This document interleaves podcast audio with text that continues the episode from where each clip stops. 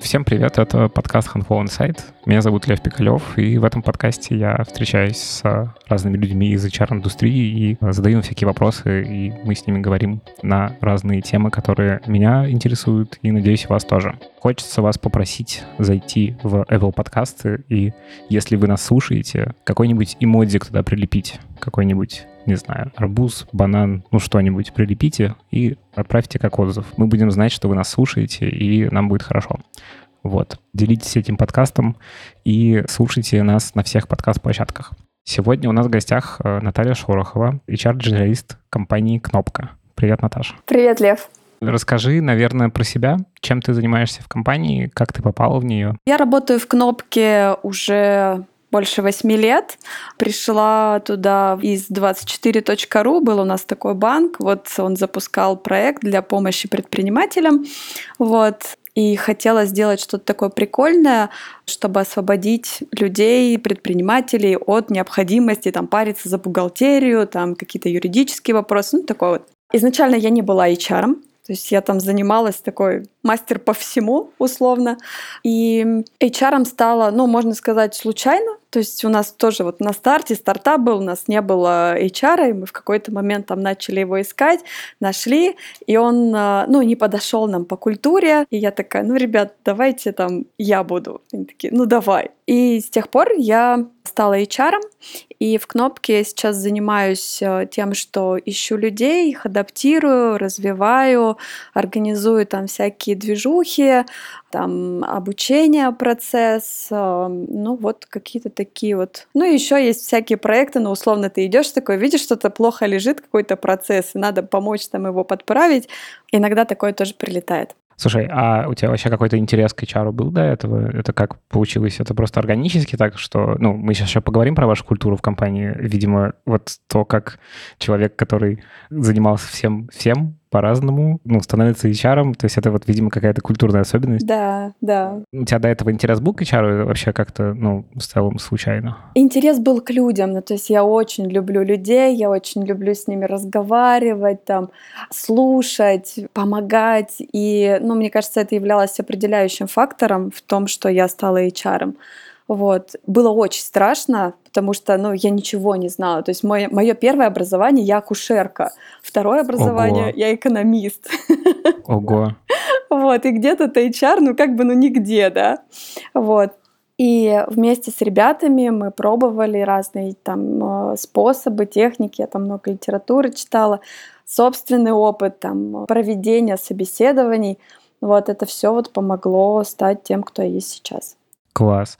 А расскажи, наверное, про компанию немножко. В общем, ну, что вы делаете, в чем ваш бизнес, просто для тех, кто не знает, угу. и ну, какой-то общий профиль еще компании, там сколько людей, как вообще, где угу, вы находитесь, угу. вот это все. Кнопка занимается обслуживанием предпринимателей малого и среднего бизнеса. Преимущественно у нас Москва и Московская область. То есть это вот тот бизнес, который ты видишь на улицах, да, там кофейни, бары, рестораны, медицинские центры небольшие, большие, какие-то консалтинговые агентства, ну вот тот же бизнес, который встречаем мы каждый день. И предприниматели там очень разные. Кто-то вообще ничего не понимает в бухгалтерии, кто-то очень много понимает в бухгалтерии, давно в бизнесе. И они приходят к нам за тем, чтобы ну, не париться за бухгалтерию. Чтобы угу. мы вели бухгалтерский учет, отчетность сдавали, налоги рассчитывали им. А вы, получается, ну, то есть это не автоматизированный, не полностью автоматизированный сервис. Там есть, ну, за всем тем, что видит там интерфейсный человек, еще mm-hmm. есть люди, которые как бухгалтеры работают, ну, по сути, такой аутстав типа. Да, да, конечно, потому что, ну, к сожалению, бухучет, он очень разнообразный, и там как-то все это систематизировать и привести вот к единому знаменателю очень сложно. Там очень много нюансов. То есть у нас uh-huh. есть разработка, у нас есть прилага, через которую мы общаемся, там всякие роботы, которые помогают нам вести бухучет, но без людей здесь пока ну, невозможно. И сколько у вас людей работает? Как вы, у вас есть какой-то центральный, ну, короче, как вы устроены? У нас есть основной головной офис, он находится в Екатеринбурге, есть небольшой офис в Москве, штат у нас 230 человек, там бухгалтеры, разработка, там юристы, бизнес-ассистенты, много достаточно людей А в основном, то есть какой-то есть главный профиль? То есть, ну, кто эти люди? Ну, Это в основном бухгалтеры. Бухгалтеры. Главный ваш. Да. И большую часть найма у вас именно с точки зрения, ну, вы бухгалтеров ищете. Ну, в основном, да. Смотри, вокруг кнопки, ну, для меня, по крайней мере, ну, в общем, витает таинственное слово холократия. Мгм. Потому что вы, мне кажется, одна из первых компаний в России, кто публично, по крайней мере, про это начал говорить на всяких конференциях, ну и вообще как бы вы с этим ассоциируетесь. Можешь рассказать, что вы, ну, как вы понимаете холократию вообще, что это такое? Холократия — это такой инструмент управления компанией, который основывается на взрослости и осознанности ребят, которые сами могут принимать решения, брать на себя ответственность, и им не нужно говорить, что делать. То есть они такие, так, я вижу проблему, я пошел ее решать. Я знаю, кого туда привлечь, а если не знаю, то узнаю. И вот на этом основан такой подход к управлению компанией, когда каждый в- может влиять на те процессы, которые внутри происходят. Это вот то, что называется, типа, плоская система Да. управления. Мгм. И у вас как бы, ну, у вас нет начальников, или у вас есть все-таки вот это, как, вот как это все бьется? Есть ли у вас какая-то иерархия все-таки? Просто из того, что я читал в книжках Мгм. про холократию, а, это преподносится как система, в которой, ну, как бы вообще нет никакого иерархического управления, все там сами с усами, все все знают, все умеют договариваться, типа все взрослые ребята, все хорошо. Вот у вас это как бы, ну, на всю компанию так, или это какие-то участки компании так устроены? Смотри, как произошло. То есть, когда компания только образовалась, было небольшое количество людей, и они действительно могли быть самоорганизующимися единицами, которые в состоянии там брать, делать и влиять на все, что происходит. Когда компания начала расти в людях, ситуация стала меняться, потому что, ну, я не знаю, это культурно так обусловлено или, не знаю, ментально людям надо говорить, что делать. Но вот они, когда приходят в такую структуру, они такие, подождите, в смысле у меня есть возможность принимать решения, брать на себя ответственность, и я могу вам говорить, что делать. А меня так ну, не научили, я так не умею, а скажите, что делать. Вот. И у нас такой получился по итогу симбиоз холократии и такой, ну, стандартной структуры управления компанией. То есть у нас, правда, нет инструкций. У нас, правда, нет там положений или там каких-то правил. У нас нет начальников, у нас есть люди, которые отвечают за команды, и они выступают в роли таких лидеров, которые знают, куда компания движется, и они привносят, то есть такой есть внешние, ну там, условно, Сергей Герштейн, да, директор, он такой, так, ребят, пошлите обсудим, куда мы будем двигаться вообще. И вот то, что мы там наобсуждали, оно уже там переходит в команды, и в командах там рассказывается, и собирается обратная связь, а что думаете, а нравится, не нравится, а что хотите поменять в этом. То есть это никогда не диктатура, да, что мы такие, так, все, будем делать вот так. А это всегда формат диалога. То есть, ребят, смотрите, мы вот такую штуку придумали. Что думаете? Слушай, ну а все-таки иногда в бизнесе ну, нужны решения, которые ну, кто-то должен принять, и все, чтобы побежали туда и начали делать, ну, условно, там, кризис-менеджмент, например. Или какие-то такие вещи, где, ну, как бы особо нет времени там договориться, Мгм. как-то, значит, много потратить времени, а, ну, как бы просто надо брать и делать, потому что, ну, не знаю, там, все горит. Ну, опять же, это вопрос того, как процессы устроены, что может и не гореть. Но в целом, вот на случай, если там, у вас происходит что-то такое, то, ну, как бы все равно лидеры принимают решения, и как бы все идут. То есть в этом смысле это рулится доверием или это еще как-то разруливается? Я думаю, что это рулится доверием, потому что в компании все открыто.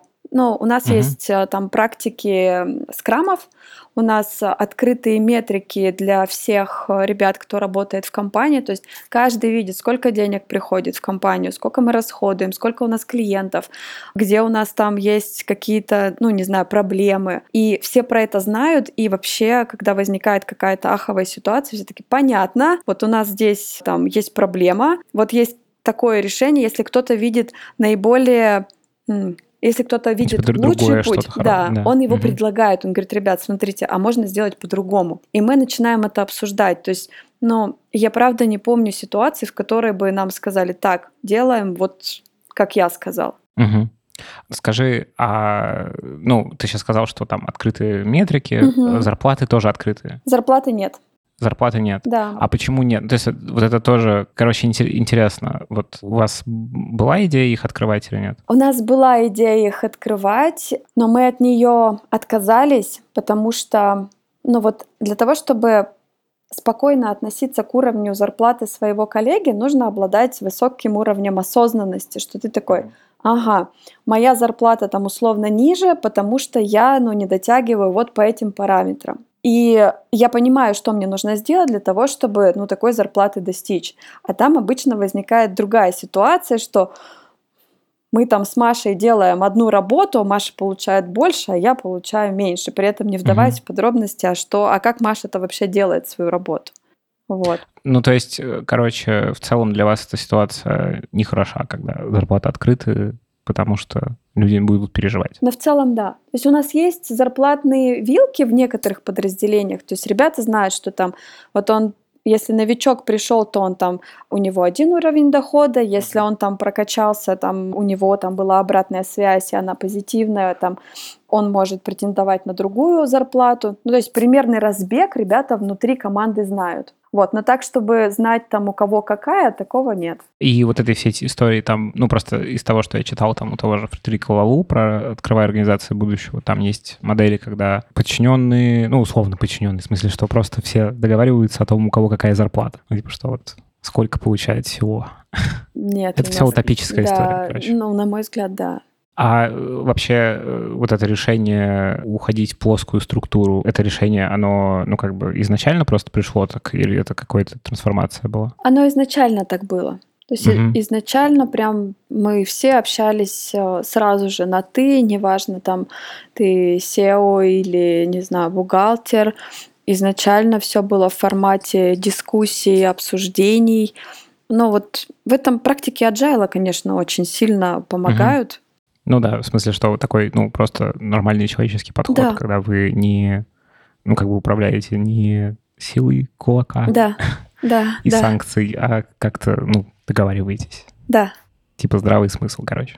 Интересно, просто по ощущениям, ну, вот книжка там Лалу, она формирует такой вот романтизированный взгляд на плоские структуры, по моему ощущению, по крайней мере, когда я ее читал, я прошел эти стадии, когда я, значит, загорелся этой идеей и всячески, значит, за нее топил, и вообще mm-hmm. мне казалось, что это какое-то прям вау откровение.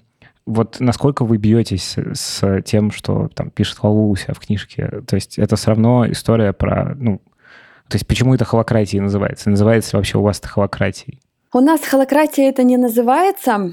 Это у нас больше воспринимается как некоторая среда и атмосфера, угу. которая, ну вот, имеет такую специфику. И, ну вот, я себя ощущаю в компании, ну, офигенно. От того, что мне не говорят, что делать, от того, что у меня всегда есть, ну, варианты пообщаться с разными ребятами и принять наилучшее решение. И потому что я всегда получаю обратную связь, ну там о том, как я работаю, как я проявляюсь. Uh-huh. И вот такая прямая коммуникация, она позволяет, ну, правда, достигать наилучших результатов вот в, в процессах компании. Расскажи, как у вас устроена работа с ошибками. Ну, то есть, если человек там взвесил все за и против, поговорил со всеми, значит, э, посмотрел на вариант А, Б, С угу. и принял ну, откровенно плохое решение, которое там привело, не знаю, к супер проблемам или каким-то там супер убыткам. Ну, короче, угу. просто откровенно плохо принял решение. Что вы делаете в этом случае? Угу. У нас есть два вида ошибок. Первые ошибки — это, ну, когда ты действительно там подумал, посмотрел и все варианты взвесил, сделал, но это привело там к печальным последствиям. И есть второй тип ошибок, когда ты ничего этого не сделал, такой, ну, наверное, лучше будет сделать по варианту А, и я пойду и сделаю. Но это уже близко к халатности. Вот. Угу.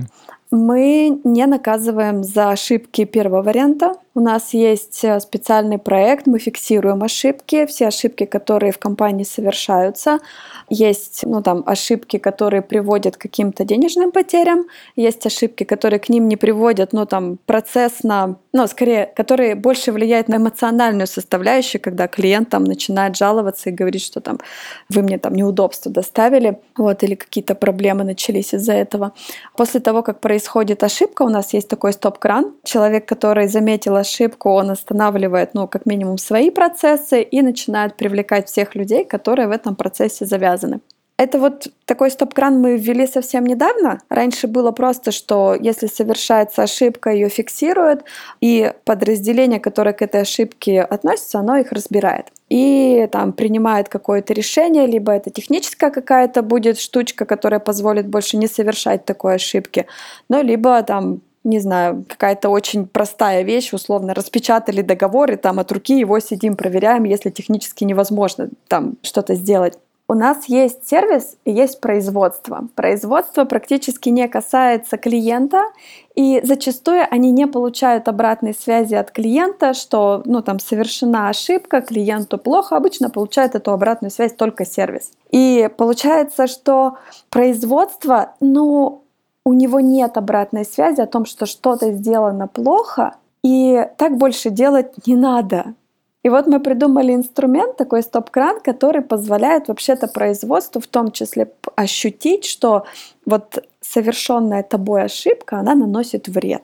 Угу. А можешь пояснить, что такое, что вы понимаете под производством, что под сервисом? То есть сервис это у нас ребята, которые такие очень эмпатичные, знают, как общаться с клиентами, понимают их бизнес-процессы, понимают, чего им на самом деле надо от бухгалтерии. А производство, собственно, это бухгалтеры которые делают э, вот свою бухгалтерскую работу. А, ну то есть это такой как бы для клиента интерфейс, это вот сервис, то есть да. это, то есть это такие, такой мостик к бухгалтерам, то есть к людям, обладающим знанием, как устроено законодательство, да. и могут там, значит, что-то делать. И есть люди, которые занимаются, ну как бы берут проблему у клиента угу. и как-то ее транслируют в бухгалтерию на их языке. То есть да. это такой вот типа... Да, такой медиатор. Интерфейс. Переводчик угу. с клиентского на бухгалтерский и обратно. Но вот работает очень интересно. То есть ребята, раньше не ощущавшие вот эту обратную связь, вдруг начали ее получать. И, и как? Это шок? Вообще, да. То есть, ну, непривычно, да, там останавливается работа у технолога, там команды, в которой произошла ошибка. Останавливается работа у человека, который совершил ошибку, и он такой, что вы, у нас там еще 50 задач, которые надо сделать, что мы, правда, сейчас будем тратить время на разбор ошибок? Ну, да, будем тратить. Угу. Вот, и искать решение, как сделать так, чтобы этого больше не повторилось. Вот. Слушай, интересно, а можешь рассказать вообще вот оргструктуру, ну, ладно, не оргструктуру, просто как вы устроены? То есть мы уже узнали, что есть, значит, условно отдел, где бухгалтеры, которые делают конкретно вот ну, ту работу, за которой к вам приходит клиент. Uh-huh. Есть сервис, то есть это передаточное такое звено, uh-huh. которое помогает разруливать проблемы на человеческом языке и как бы решать ее с помощью ребят, которые занимаются производством. Uh-huh. Вот как, э, что еще у вас, какие у вас есть подразделения, ну, uh-huh. отделы, как это все выглядит? У нас есть команда привлечения клиентов, туда входит маркетинг, продажи, партнеры. Есть команда зарплатного производства, ну, то есть те девчонки, там ребята, которые считают зарплату. Есть разработка сервиса, есть разработка производства, есть команда заботы, Разработка сервиса и разработка производства. То есть первая, которая про сервис, она делает инструменты для вот, угу. сервисных ребят, и другие для бухгалтеров делают инструменты, в которых они работают. Да, все правильно. Угу. Есть еще продукты, такие как KNAP, это обработка документов, такой продукт для бухгалтера. И есть пакет бумажный, это ребята в Москве занимаются обработкой первички потому что ну, угу. далеко не всем клиентам хочется с этими документами возиться. Вот, и этим занимаются наши ребята в Москве. А где менеджмент? Как менеджмент устроен? Там есть, ну, условно, ну, мне очень сложно сейчас просто формулировать вопросы, потому что у меня в голове сидит слово холократия, ага. и непонятно, как бы я задаю вроде бы иерархический вопрос, но, ага. с другой стороны, это про то, как устроен механизм принятия решений, наверное, все равно. Угу. Ну, типа, кто-то что отвечает. Вот угу. там есть, не знаю, уровень топ, там, есть у вас топ-менеджмент вообще или нет? Я бы не сказала, что он так называется, но окей, вот в общем у нас каждая команда это такой своеобразный круг. То есть у нас даже uh-huh. внутри мы называем это кругами, там круг бизнес-ассистентов, круг заботы, круг там продаж. И у каждого круга есть ответственный, то есть человек, который двигает эту команду вперед. То есть mm-hmm. у него нет там возможности сказать, что я сказал так и будет так, будем, ну, вот этот план реализовывать. Это, ну вот как я уже говорила, да, что это в формате всегда обсуждений. И вот есть такой внешний, получается, круг из этих технологов, которые между собой там все время коммуницируют. И... А технолог это кто такой? Ну, технолог типа, это делает? лидер, ну, тире руководитель. Угу. Но я не могу применить тут слово руководитель, потому что, ну, в моем понимании руководитель это тот человек, который принимает решения и такой их спускает на ребят. Вот здесь все-таки другой подход. Здесь ребята... Ну, как бы у него ответственность за это. Да, да, то есть ребята такие, Лев, смотри, вот у нас есть такая проблема, мы придумали вот такое решение. Что угу. думаешь по этому поводу? И вы там, ну, начинаете коммуницировать. Или ты видишь какую-то проблему, ты приходишь в команду и говоришь, ребят, вот есть сложность, надо что-то с этим сделать, и ребята сами придумывают, что они будут с этим делать.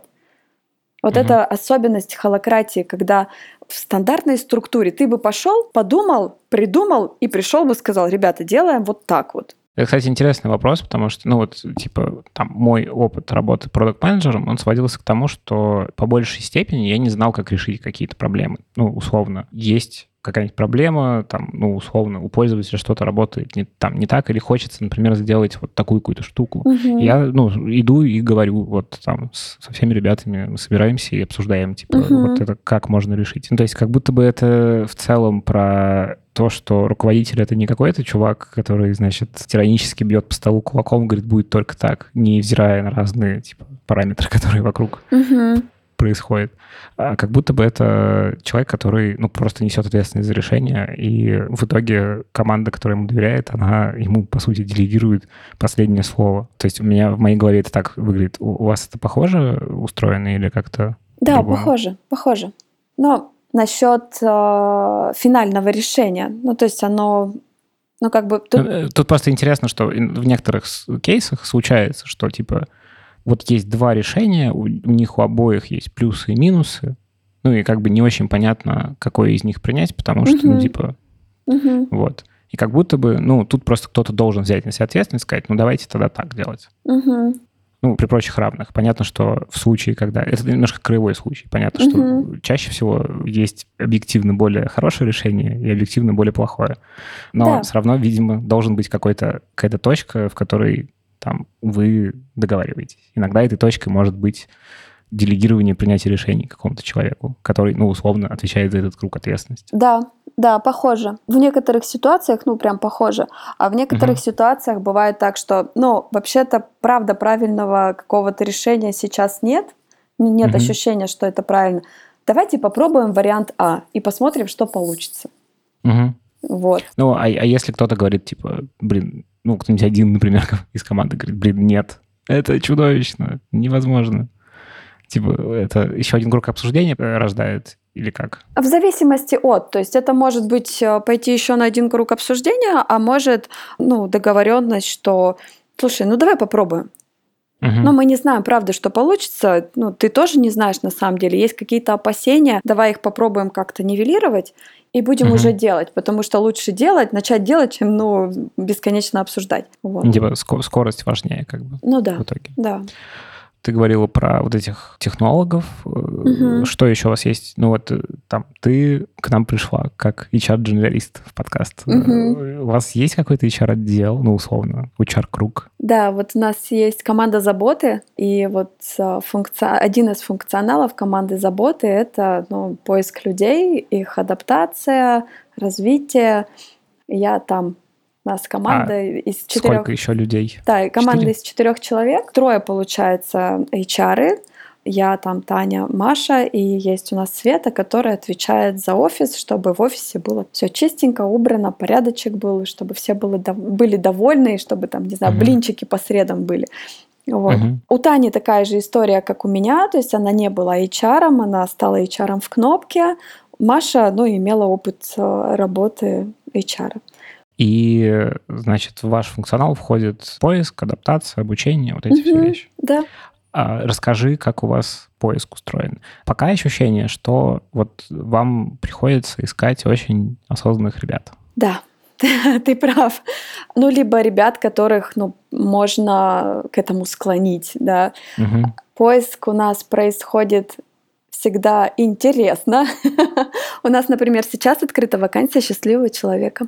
Это как? Это что такое? Это вакансия, ну, мы убеждены в том, что вот счастливые люди могут счастливыми сделать других. Вот. И бывает такое, что человек ну, там, в жизни как-то не определился, но вот он весь такой позитивный, классный, ему хочется найти такое же место, где он может быть там, свободным, развиваться без всяких э, там, ограничений. Вот. И мы вот создали такую вакансию счастливого человека, чтобы ребята могли себя попробовать найти здесь. А что, ну, что в его будет входить компетенции, что он будет делать? Там задумка такая, что когда он откликается на вакансию, мы с ним созваниваемся и предлагаем варианты там, вакансий, которые у нас есть, ну и просто с ним общаемся для того, чтобы понять, а что мы вообще можем ему предложить. Потому что есть некоторые позиции в кнопке, которые ну, очень тяжело там описать в вакансии. Ну, не знаю, там вакансия project менеджера Это mm-hmm. вот, ну, описать что мы конкретно хотим получить от человека, который будет занимать эту позицию, что он будет делать, очень сложно. Ребята, которые вакансию читают, они такие, очень интересно, но ничего не понятно. А mm-hmm. что делать-то надо, расскажите. И вот, ну... То есть это какие-то мультифункциональные роли да, какие-то, да, да, которые да. в разных компаниях по-разному называются. И вообще иногда это просто люди, которые, ну, просто умеют, не знаю, да. работать, да, да, условно, да, и да, какие-то да. проекты доводить до конца, но они не очень подходят под описание каких-то Да. стандартных типа вакансий. Да. Это такой способ привлечь э, ребят заинтересованных, которые, ну, правда хотят работать, правда хотят Мгм. вкладываться и как-то, ну, получать удовольствие от того, что они делают. Вот есть такая гипотеза, что мы вот с такой вакансией Интересно. можем людей найти. Такой кот в мешке. Слушай, ну это приятный кот в мешке, это, Ну, ну, да. такой. Но вообще, ну это как бы это в две стороны на самом деле, да, то есть уровень счастья, он же для каждого свой. Я могу думать, Мгм. что я там счастливый человек, да, для тебя я буду, ну, каким-то, Ну, непонятно, я вообще со словом «счастливый» Да, много есть да. разнотолков. Да, Ну, у вас, я так понимаю, помимо ну, просто поиска счастливых людей, еще есть, ну, как бы какие-то уже сформулированные вакансии. да, там, конечно. Бухгалтера. Мгм. Какие еще? Кого больше всего ищете? Ну, больше всего мы ищем ребят, которые будут работать в сервисе, работать с клиентами, и больше всего ищем бухгалтеров. Ну, есть у нас еще там периодичные поиски. Ну, вот сейчас, например, нам нужно сильно расширить штат разработки, и мы там, нам надо за три месяца найти там пять человек. Мгм. Как вы ищете какие-то каналы особенные? Э, И вообще вы работаете в офисе или у вас сейчас как это все устроено? У нас сейчас свободное посещение офиса. Кто хочет, он приезжает работать в офис. Кто не хочет, он работает из дома. Единственное, ну, пожестче у сервиса, потому что им там очень важно друг с другом коммуницировать. И удаленка, она все-таки оказывает сильное влияние на коммуникации людей, на то, как они себя ведут и как друг друга понимают. Поэтому ну, мы ребят призываем больше в офисе работать, нежели на удаленке. Это вот про сервис. А остальные в большей степени работают на удаленке. Вот. А, Ищем мы по-разному, размещаем вакансии на работных сайтах, делаем рекламу, делаем баннерную рекламу, делаем лендинги для того, чтобы ребята могли ну, побольше изучить, что за компания, что, какой профит им будет, что они здесь получат, какие есть вакансии вообще. Ну, типа, я вот не знаю, куда я хочу, да, могу изучить компанию и там уже внутри к чему-то, если душа будет лежать, то я откликнусь. Вот. Рекомендации. То есть ребята приводят своих друзей, знакомых на работу, мужей, жен приводят. Вот такие семейные, подряды. Ну, то вот основные каналы такие. Расскажи, ну, на самом деле, даже когда до меня доносились там доклады от кнопки про горизонтальные структуры, Мгм. там, ну, всегда есть этот пункт, который, мне кажется, и теми, кто ваши ну, на конференциях про это рассказывал, вообще про совместимость э, культуры, ну, условно, там, зеленой культуры с бухгалтерами. Мгм. Я сейчас даже не говорю про бирюзовость, Угу. Вот там, ну и вообще, судя по всему, судя по тому, что я от тебя услышал, вы больше зеленая организация, как будто бы. Ну, типа, что у вас классные отношения внутри, у вас, ну, где-то есть какие-то вещи там по принятию решений угу. и доверие, где-то где-то вы супер плоские. Ну, короче, что это какой-то такой, типа, комбинированная какая-то угу. штука. Пока звучит, что очень приятно угу. у вас работать. Вот, да. А мой опыт общения с бухгалтерами, он такой сложный.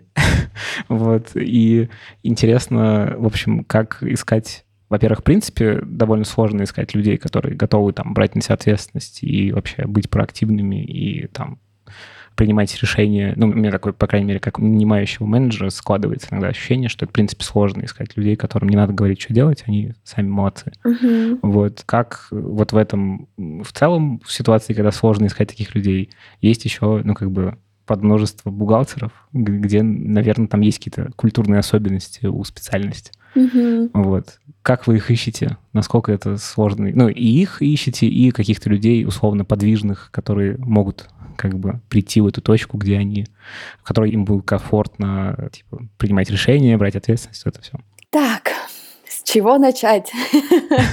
Ну, на самом деле, первое, что мы делаем, когда собеседуем людей, это мы стараемся их познакомить с культурой, которая в кнопке есть.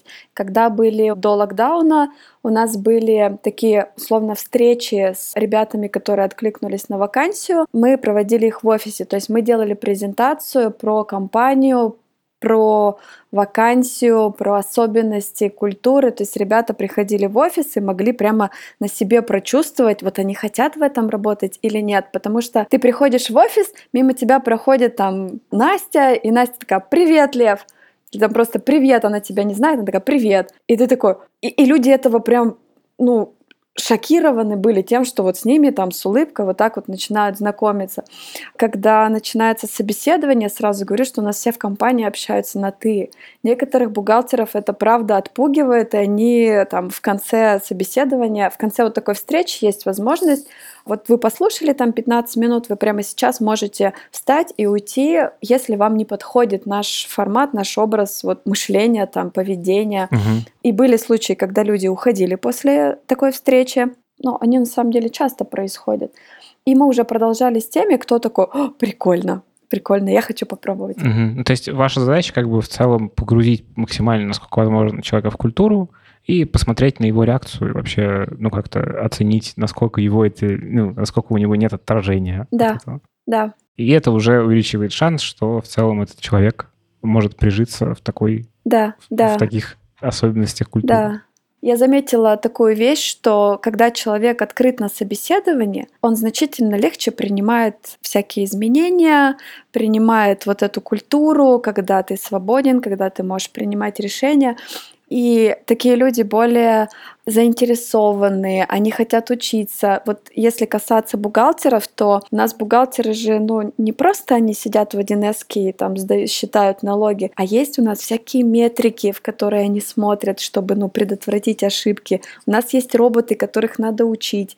И есть группа бухгалтеров, вот мы прямо ориентируемся на них, что если тебе интересно работать в другой структуре, то есть это не стандартная бухгалтерия, то вот ну, тебе у нас будет классно. Мне интересно про открытость. То есть это люди, которые ну, условно как-то ну, сформированы и не боятся... Что значит открытость в этом контексте? Не боятся говорить про себя? Там... Да, не боятся говорить про себя. То есть угу. там спрашивая, мы задаем вопросы там про увлечения, там, как человек выходные дни свои проводит. Вот, спрашиваем про, не знаю, про книжки, которые читает. И, ну, то есть у нас собеседование проходит в такой, в, в партнерском взаимоотношении. То есть мы говорим, слушай, ну, вот нам важно узнать тебя как человека, это вот, ну, уже финальное собеседование после профессионального, что нам важно узнать тебя как человека, и мы хотим с тобой познакомиться, и чтобы ты с нами познакомился, чтобы ты понял, в какой среде ты будешь работать. Ну, мы вот яркие представители того, что будет происходить у тебя в течение дня. Каждый день. Да, угу. да, каждый день. И если тебе с нами некомфортно, то вряд ли тебе будет комфортно там. Понятно, что собеседование волнительное и все прочее, но вот ты посмотри на нас, вот ты хочешь с нами быть или нет? Слушай, а вот интересно еще, что Ну, это значит, что вы больше смотрите в целом на, ну, условный soft skills. Да. Типа, и вы готовы, если человек не дотягивает по каким-то хардам, по профессиональным каким-то знаниям, его все равно брать и подтягивать. Да, и это как бы ваша, ну, в целом стратегия найма такая. Да, да. Потому что человек заинтересованный в том, чтобы с нами работать, в том, чтобы с нами развиваться.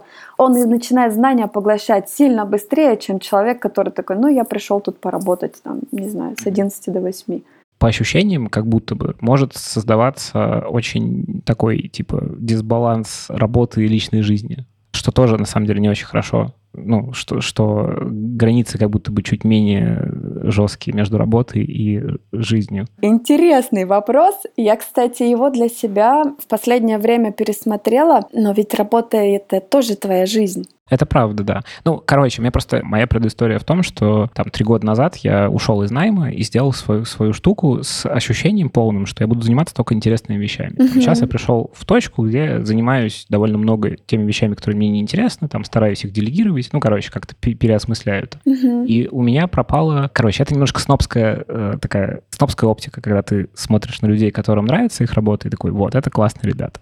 А есть люди, которым не нравится, но это как бы э, в целом их тоже выбор, то есть, ну, что это как бы в целом как будто бы еще, помимо всего прочего, помимо усилий, которые ты можешь приложить, чтобы тебе нравилась твоя работа, это еще, во-первых, работа над отношением своим uh-huh. и, ну, к тому, что ты делаешь. И еще, ну, какая-то степень удачи, потому что, ну, тут есть истории там про привилегии, которые не в том смысле, что там у тебя больше ресурсов или меньше, а в том смысле, как ты можешь думать, через какую оптику смотреть на жизнь вообще. Uh-huh. Это тоже там формируется кучей факторов, типа там, какое у тебя было детство, с какими людьми uh-huh. ты сталкивался, насколько ты органически там открыт-закрыт. Опять же, видишь, тут тоже есть момент, uh-huh. что ты типа более закрытый человек, он будет себя некомфортно чувствовать. Не потому что он плохой, потому что, ну, не знаю, он так сформирован, он, у него органика такая.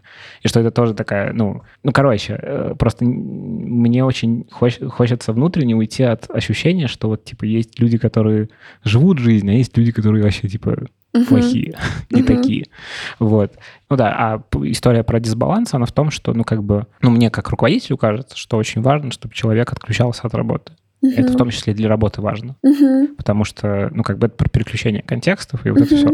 Вот. И я очень с опаской отношусь к людям, которые забивают свою жизнь работой. Я с тобой очень согласна. И вот у меня нет такого деления, что там есть ребята, которые там горят жизнью, и они классные, есть те, которые не горят, и они не классные. Не, это просто, ну, какие-то особенности, ну, какие-то особенности людей. А моя цель, что ли, так, попробовать сделать ну, какое-то зернышко там посадить в людей, которым, ну, не нравится их работа, и они такие, типа, блин, я не хочу этим заниматься, показать, что, а можно же по-другому. Можно угу. же кайфовать от того, что ты делаешь. Ну, то, про что ты говорил, да, полюбить то, что ты делаешь. И вот когда такое случается у нас, когда человек там ко мне приходит и говорит, там, я перестал получать удовольствие от работы, и мы пытаемся найти, ну, во-первых, причину, почему это произошло, а во-вторых, ну, что-то с этим сделать. Либо человек меняет роль внутри команды, ну, либо мы, если там никакой роли не находится, то он говорит, я там, я хочу пойти и поискать себя. Ну, вообще угу. класс, не вопрос. Это очень круто, что ты вот такое решение принял. А по поводу баланса, я полностью согласна, что людям надо отдыхать. Мы прям выгоняем ребят в отпуск, потому что, ну, они такие, нет, я хочу работать, мне все в кайф, там нравится.